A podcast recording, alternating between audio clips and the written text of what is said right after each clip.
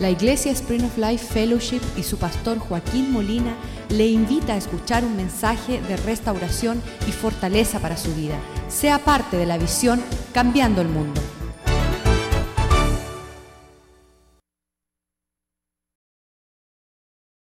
Te damos gracias por tu presencia en nuestras vidas. Te damos gracias por la cruz de Cristo, su muerte, su sacrificio que nos da vida eterna. La gracia que abunde hacia aquellos que se humillan y te buscan de todo corazón. Que tú nos sostenga, que tú nos abrigas, que tú nos alientes, Señor, para ser real, auténtico, Señor, y tener evidencia propia de que esto no es una religión, que no es una pasada filosófica, que no es un conocimiento intelectual, sino ha sido una realidad y está comprobada por lo que tu palabra nos muestra en esta mañana. Así que abra nuestros ojos Abre nuestro corazón, déjanos entender, déjanos percibir, déjanos caminar esta realidad para ver tu gloria en el nombre de Jesús, te lo pedimos. Amén y amén. Un solo hombre que lleva la realidad del impacto de Cristo cambiará la historia del mundo. Vemos allá, y lo habíamos leído la semana pasada, Génesis 19, 12, que habían dos ángeles que se acercaron a Lot y le dijeron, los varones le dijeron a Lot, ¿tienes alguno más en este, esta ciudad? Cuando dice ahí, tiene alguno más, significa tú y tu familia. Y incluye en familia la suegra, el suegro, los yernos, tus hijos, tus nietos, están ahí todos contigo, porque le va a hablar el mensaje a un solo hombre que impactará a los suyos. Creed en el Señor Jesucristo y tú y tu familia serán salvos. Es la promesa de Dios, a menos que lo que tienes no es real. Y ahí se pierde tú y tu familia, incluyendo la suegra, ¿verdad? Entonces tenemos que estar al tanto de que lo que tenemos nosotros sea real. Porque si no es real, no habrá evidencia, prueba. Y dice, tienes algunos aquí, yernos, hijos, hijas y todos los que tienes en esta ciudad, sácala de aquí, sal de este lugar. Versículo 13. Dice, pues el Señor nos mandó a destruir este lugar por cuanto el clamor contra ella su maldad ha subido al punto delante de Dios. Por tanto, Dios nos ha enviado destruir esta ciudad. Este acontecimiento se encuentra ya en Génesis, versículo 14, cuando Lot hizo el intento de ir a hablar con los suyos. Versículo 14, entonces salió Lot y habló a sus yernos y los habían de tomar, los que habían de tomar sus hijas como matrimonio y les dijo, levántense y sal Salid de este lugar porque Dios va a destruir esta ciudad. Más le pareció a sus yernos, a su familia, que esto no era en serio, que solo era una burla. ¿Saben lo que lleva a los familiares pensar que lo que nosotros vivimos es una burla cuando no es una realidad que vivimos? Cuando no es una realidad que ellos palpen. Estaba una funeral esta semana, el funeral del papá de Walter Wallenberg que falleció esta semana y una señora me decía, pues eso está en tu cabeza Joaquín, no es real, eso es algo que tú te creíste en un momento, pero Dios no existe. Y le dije, mira, um, tú eres una psicópata, número uno. Porque si yo te muestro aquí una, tecnología nueva y yo te la doy y tú me dices que el que hizo esto no existe, tú tienes problemas mentales. Porque esto no puede existir a menos que tiene su creador, la persona que lo formó. De la misma forma, ella dice, no, sí, ese existe porque lo palpo. Le digo, bueno, tú existes. Quiere decir que el que te creó existe también. Tú no puedes negar la existencia de Dios porque los ojos son demasiado fascinantes para que tú pienses que no fue nadie que los hizo. Ella dijo, bueno, sí existe, pero no lo he conocido. Ya eso es diferente, le dije, un día lo conocerás. Un día vas a estar cara a cara con tu creador y vas a tener que darle cuenta por tu existencia y todo lo que Él te mostró de su existencia, que tú negaste y viviste a espaldas de eso. Pero eso es ya tarea suya. ¿Sabes qué? Es necesario. Y ella dice, no, Joaquín, eso está en tu cabeza. Y le dije, mira, háblate con mi esposa y con mis hijos. Y ellos te dirán que hay una persona que convive conmigo 24 horas del día, 7 días a la semana, todos los días del año, hace 30 años, desde que lo invité en mi corazón, Cristo anda conmigo. Y es una realidad, no es una religión. No es algo intelectual, no es un pensamiento del corazón, es una verdad verídica. Y esas personas que conozcan mi vida y andan conmigo saben que conmigo anda Jesucristo el Salvador continuamente. Le dije, pregúntele a mi esposa, ella te dirá quién es la realidad de Cristo en mi vida. Pregúntele a mis hijos, ellos te van a decir el tiempo que yo paso andando con el Señor. El tiempo que paso agradándole a Él y sirviéndole a Él. En el 1746 hubo un hombre aquí en los Estados Unidos llamado Jonathan Edwards. Jonathan Edwards fue el individuo singular que trajo el avivamiento más grande a los Estados Unidos. Se llamaba el Gran Despertar. El gran despertar donde las personas empezaron a, darse cuenta que Dios existía. Dejaban de tomar, se cerraban los prostíbulos, se cerraban las cantinas. Las personas corrían a la iglesia eh, clamando a Dios y llorando, arrepentidos de sus pecados. Y este hombre, Jonathan Edwards, le dijeron, mira, toda esta multitud no puede tener una experiencia verídica. Esto tiene que ser emoción, como en la última etapa de la moda donde todo el mundo se ponía aquí algo que decía, What would Jesus do? WWJD. ¿Qué haría Jesús en inglés? Y fue una moda y todo el mundo se puso esas manillas, pero andaban con sus queridas, andaban con su borrachera, andaban en sus drogas, sus orgías, andaban homosexuales, se lo ponían. Eso no significa que hubo una experiencia real. Y le dijeron a Jonathan Edwards, eso del gran despertar fue una mentira. ¿Cómo tú sabes que fue algo auténtico? Muéstranos la definición de lo que es auténtico. Y él dijo de esta forma, esta es la conclusión que yo he llegado de una persona que ha tenido un encuentro verídico, genuino con Jesucristo. Dice así la palabra. La prueba suprema de una verdadera conversión es lo que yo llamo afecto de santidad. Aquellos que han recibido una conversión verídica, tienen un celo interno por cosas santas, buscando agradar a Dios en todos sus asuntos personales. Ya no es algo global, ya no es que voy a la iglesia, ya no es que ah, asisto a la iglesia de Joaquín, el pastor, no, no, es algo interno. La prueba de esta salvación, lo verdadero de una conversión auténtica, es que dentro de ti hay un afecto por agradar a Dios en sentimientos santos. Y eso fue la historia mía. Yo decía, Señor, yo nunca podré ser cristiano. ¿Por qué? Porque me gustaba pecar. Me gustaba mentir. Me gustaba recrearme en la maldad de mis deseos de, adolescencia. Yo le dije, Señor, no puedo. Y me maravilla que aquellos que llegan a la casa de Dios intentan participar. Hechos capítulo 5, versículo 1. Siempre ha sido un problema entre cristianos. Somos verdaderos, somos falsos. ¿Somos amadores de la cosa de Dios o somos mentirosos? Pero cierto hombre, Hechos 5.1, diga su nombre ahí, llamado Juan, llamado Humberto, llamado Byron, Josué, Claudio, cierto hombre, ponga su nombre ahí. Junto con su esposa, su mujer, vendió una propiedad. Hasta ahí todo está bien. Versículo 2. Sustraó del precio de la venta, sabiéndolo. También su mujer, trayendo parte de la venta y los puso a los pies de los apóstoles. ¿Sabes lo que él estaba intentando? No dar una ofrenda, no, no participar con los diezmos, no bendecir la obra de Dios. Dice versículo 3 que él quitando el precio fue preguntado, eh, Pedro le dice, ¿por qué Satanás todavía tiene un una porción de tu corazón? ¿Por qué todavía habita allí el diablo en tu corazón para que tú le estés mintiendo al Espíritu Santo? Porque hay una área de nuestra vida que sigue sin ser entregada, rendida, sujeta, adorando al verdadero Dios.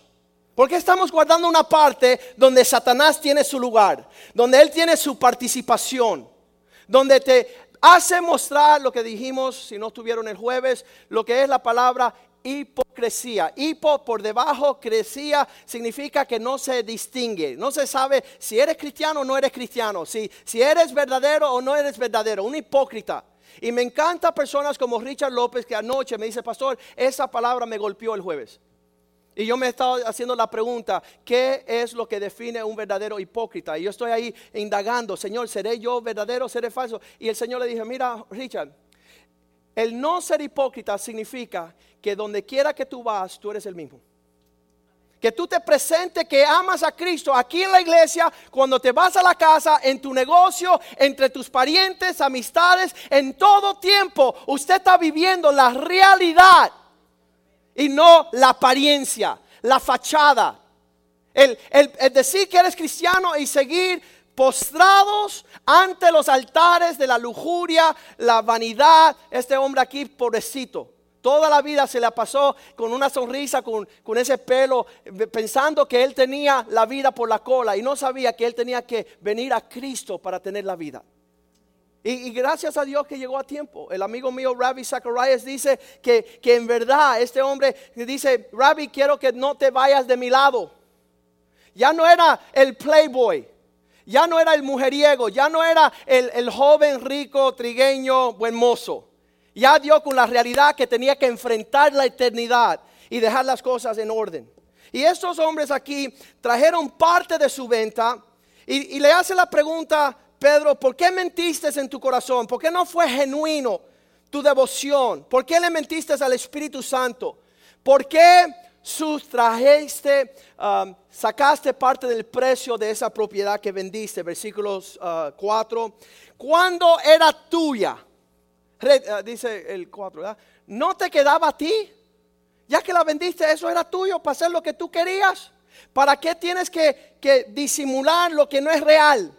Si era tuya, ¿por qué no la dejaste en tu poder? Um, dice, no se te quedaba a ti y vendida no estaba en tu poder hacer lo que tú quieras. ¿Por qué pusiste uh, esto en tu corazón? Tú no engañaste a los hombres, tú engañaste a Dios. Tú estás andando fuera de la realidad. Y eso me, muchas veces yo temo es ser pastor de una iglesia donde todo el mundo se va para el infierno y no lo saben. Que ellos creen porque llegan aquí y escuchan una prédica y ya la hicieron y están bien.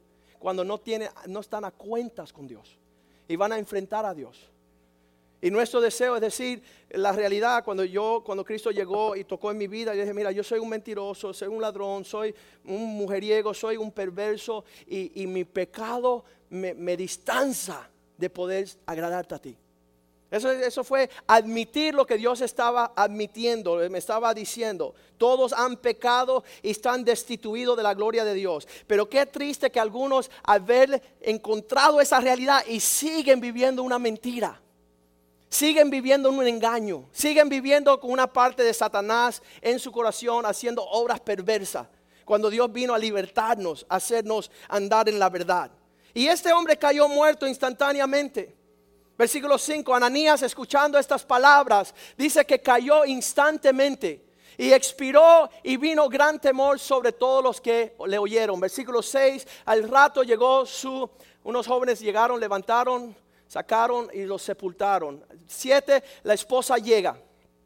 Al llegar la esposa le dice Pedro, versículo 7, Pasado un lapso de tiempo, tres horas, sucedió que entró la mujer de este individuo y no sabiendo lo que había acontecido con su esposo, versículo 8. Entonces Pedro le dijo, dime, ¿dónde estás tú en cuanto a la realidad? ¿Vendiste esta propiedad? Ella dijo, sí, en el valor que dijimos. Versículo 9. Pedro le dije, ¿por qué entraste en un acuerdo? Convinisteis en tentar al Espíritu Santo. He aquí la puerta, los que llevaron tu esposo a ser sepultado, a ti te sacarán también. Versículo 10.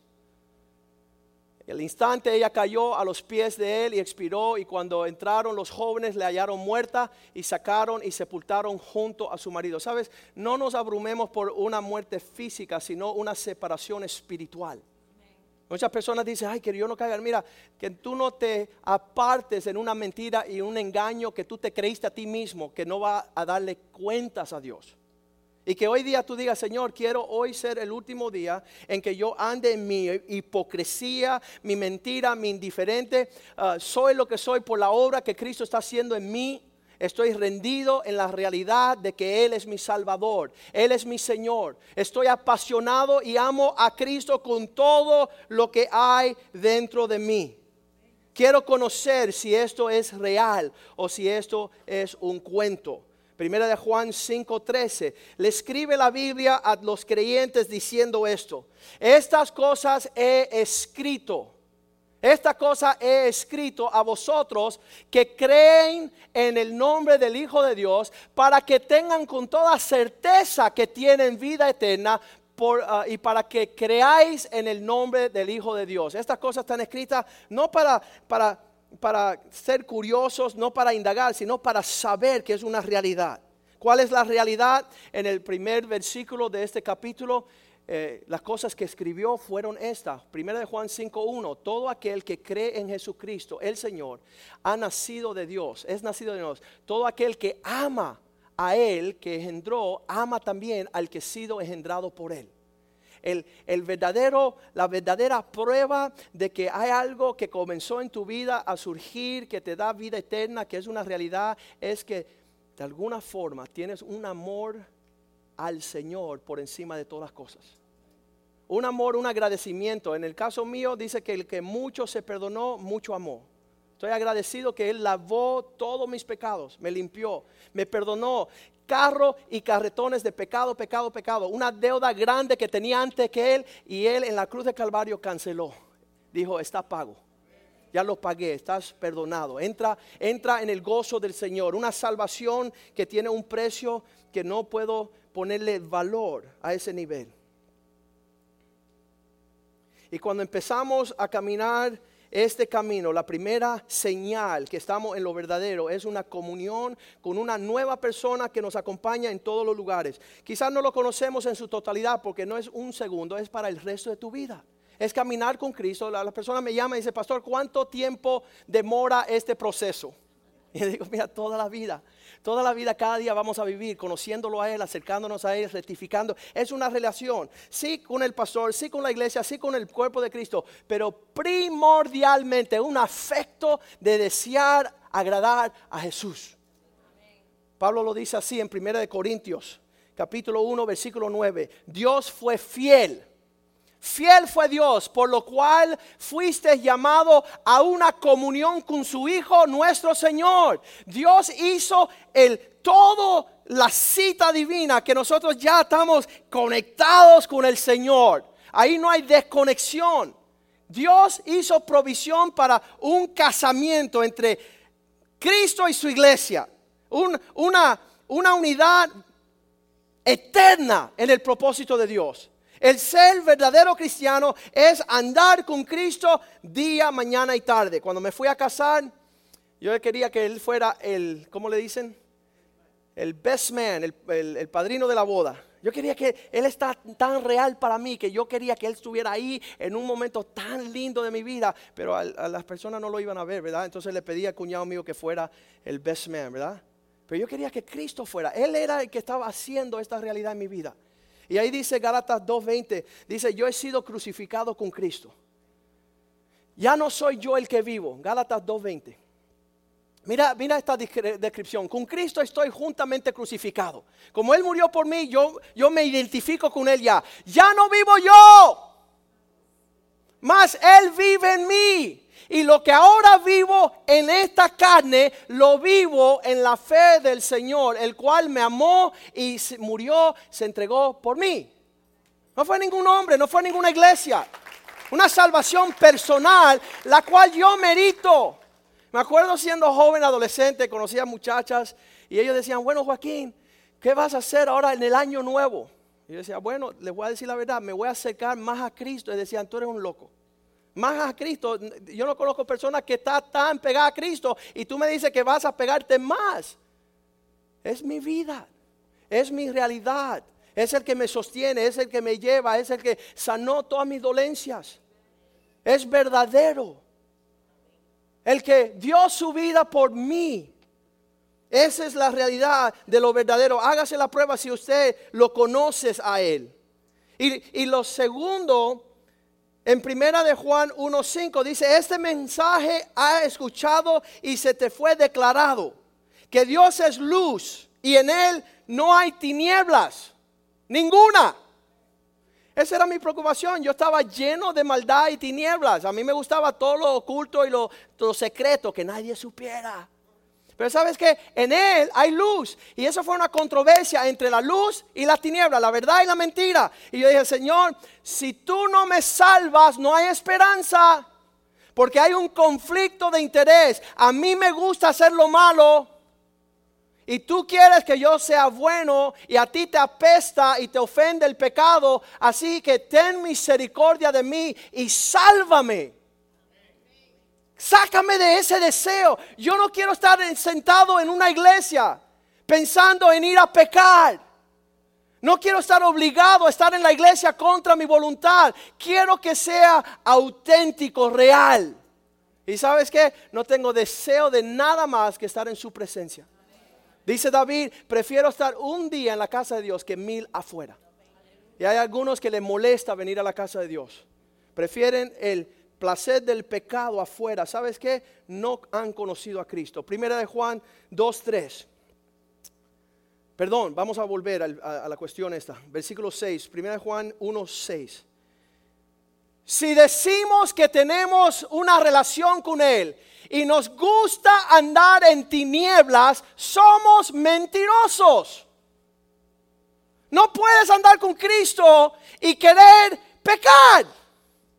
Ayer estaba hablando con un señor por primera vez y él me contaba que siendo mentiroso, mujeriego, dice, ¿cuántas esposas yo he tenido? Yo dije, tú promedio ocho. Dice, tú eres profeta.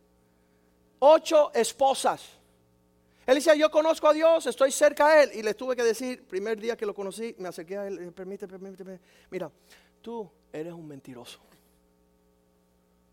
No puedes estar en el pecado y decir que tú amas a Dios. Es una contradicción de la realidad de lo que Dios ha hecho. El que dice ahí, y si andamos en tinieblas mentimos y no practicamos la verdad. Es imposible querer agradar a Cristo y a la misma vez estar deleitándote en los placeres que ofenden a que tú dices que tú amas. Y yo decía, Señor, tú te ofendes por la vida que yo vivo, yo nunca seré cristiano. Así que si tú no llegas a mi vida y me rescatas, no hay esperanza de que yo sea cristiano. Así que ten misericordia de mí y sálvame de mí mismo, sálvame de mis deseos torcidos. Si oramos de esa forma, Dios tiene alcance a nuestras vidas. Si oramos en la forma de decirle, Señor, Señor, yo entiendo que la luz y las tinieblas no tienen comunión. Versículo 6, si decimos tenemos comunión con Él y andamos en tinieblas, mentimos, no practicamos la verdad. Versículo 7, si andamos en la luz como Él está en la luz, tenemos comunión. La sangre de Cristo está ahí para perdonar y lavarnos cualquier pecado que surja o, tiene ocasión de, de suceder. Y si decimos que no pecamos, nos engañamos a nosotros mismos. Versículo 8. Si decimos que no tenemos pecado, somos engañados a nosotros mismos. Y la verdad no está en nosotros. Versículo 9. Si confesamos nuestros pecados, Señor, mira, metí la pata. Señor, perdóname. Señor, no quiero no agradarte. No quiero fallarte. No quiero andar en caminos que no te agradan a ti. Señor, perdóname. Si tú tienes esa actitud, fiel y justo es Él para perdonar tus pecados y limpiarte de todo lo que sea un problema. Ese fue el versículo favorito mío por más de 15 años. Señor, metí la pata de nuevo, perdóname. No quise. Señor, metí la mano, eh, fui y me descarrilé, perdóname. Rectifícame, límpiame, lávame. Y dice que si confesamos nuestros pecados, Él es fiel y justo para lavarnos. Versículo 10. Si decimos que no hemos pecado, no tengo que repetirme, es que estoy soltero y Dios entiende, y, yo es que a veces extraño y a veces me extrañan, y tú empiezas a justificar todos tus pecados, dice, si decimos que esto no es pecado, hacemos a Dios mentiroso y su palabra no está en nosotros. Dios no soporta a aquellos que andan en la maldad de su pecado. Primero, relación con Cristo. Segundo, han tratado con la cuestión del pecado en sus vidas personales. No porque el pastor te esté mirando, no porque la iglesia te encuentra pecando. Es algo interno, personal. Yo no puedo, como dijo José a la mujer, actuar contra mi Dios. Esto no se trata de religión ni de iglesia, se trata de una convicción personal para ser fiel a aquel que murió por mí. Primera de Juan 2.3. En esto sabemos, la tercera parte, que fue una realidad también en mi vida. En esto sabemos que nosotros le conocemos porque guardamos su mandamiento. Y decía, Señor, ¿sabes que Mi pecado me detiene, pero tú dices que me va a salvar. Ahora, si yo quiero agradar a Cristo, tengo que leer la Biblia. Y yo nunca había leído la Biblia. Entonces, ¿qué controversia? Si sabemos, en esto sabemos que le conocemos guardando su mandamiento. Y yo decía, Señor, yo nunca he leído esto. Entonces, casi con el Espíritu Santo, ponte a leer.